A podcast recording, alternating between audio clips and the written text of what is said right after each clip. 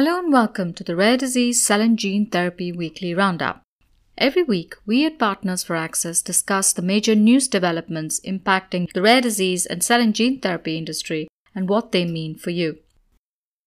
Hi there, I am Sophie Schmitz, Managing Partner at Partners for Access, and I'm delighted to be joined today by Akshay Kumar, also a partner at Partners for Access. We, um, we've had a really good year in 2019 here, and we wanted to share with you some of our thoughts um, of the key activities in the orphan drug cell and gene therapy world.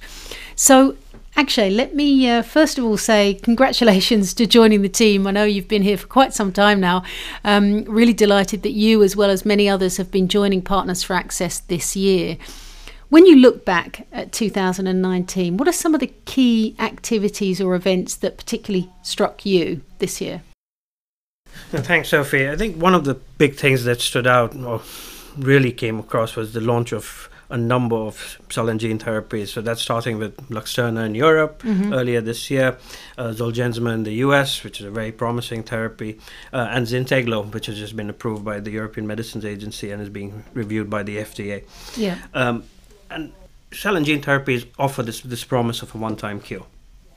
And what we are seeing is there's a lot of interest in this space, especially from big pharma, and that's also reflected in some of the recent deals. So, for example, the Sparks Roche deal, four and a half billion, uh, the Novartis Avexis deal, somewhere around almost nine billion dollars. So, companies are paying premiums, and especially big pharma, and this kind of demonstrates that the promise the companies mm. see with these one-off therapies, and especially those companies that don't have a pipeline, the big pharma company that don't have a pipeline, are willing to invest that money in acquiring that pipeline. But at the same time, when you start looking at the therapies launched to date, besides Zolgensma, none of them seem to be hitting analyst expectations. Mm. And I wonder, Sophie, if you have any thoughts around that. Why is that the case? Yeah, I, so I think there's a couple of things going on here. In terms of the analyst expectations, um, one is perhaps they were over egging their expectations, and, and there's been such a huge promise of gene therapy from the clinical community, from the R&D community, and I think perhaps uh, many manufacturers had underestimated the complexities involved in the commercialization and the operationalization of gene therapies. And if we look at the US, for example, certainly data this year, sales data of Q2 wasn't doing too badly. And as soon as we look at Q3, um, certainly for Kymriah, and for Yescarta, we start to see some plateauing out there. And there's a few things at play. So, number one is, is looking at the number of clinical products that are actually ongoing at the moment in development for CAR T therapies. And it's actually, certainly, if we look at lymphoma, for example, 25% of the potential patient population in the US is being consumed, if I can put it like that, um, through clinical trials. So clearly that is is making a, a, significant impact. And perhaps if we dig a little deeper and try to understand well why is that? Why would you want to go in a clinical trial when you actually have an approved therapy available? And it really comes down to cost because in the US with the uh, clinical trial population those drugs are covered for free and certainly we've seen Medicaid up until sort of August providing 50% of costs. Now they've actually promised from August pushing that up to 65%, but again, it's still not full coverage. And therefore, you can imagine why many many patients are actually opting for clinical trials uh, rather than actually approved um, registered drugs. So I think that's certainly played a, a major role. I think the second thing as well, I'm um, talking about Medicare, but specifically looking at the reimbursement and access has taken a lot longer than people had originally anticipated.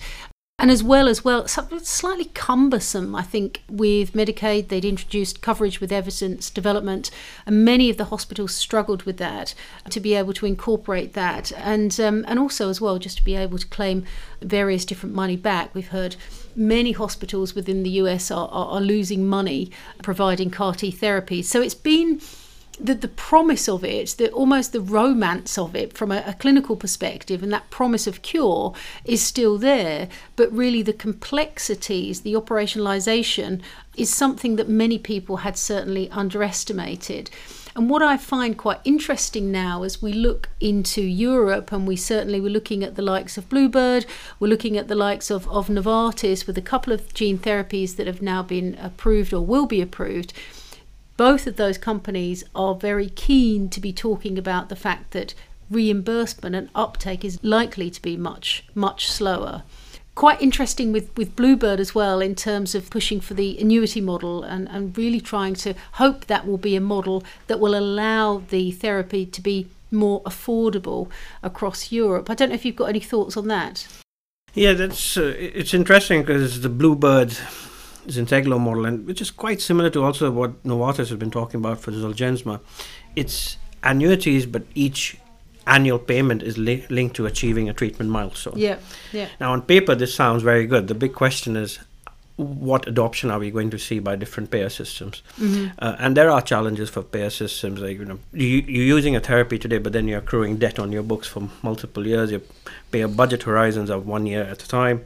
So there are these different challenges.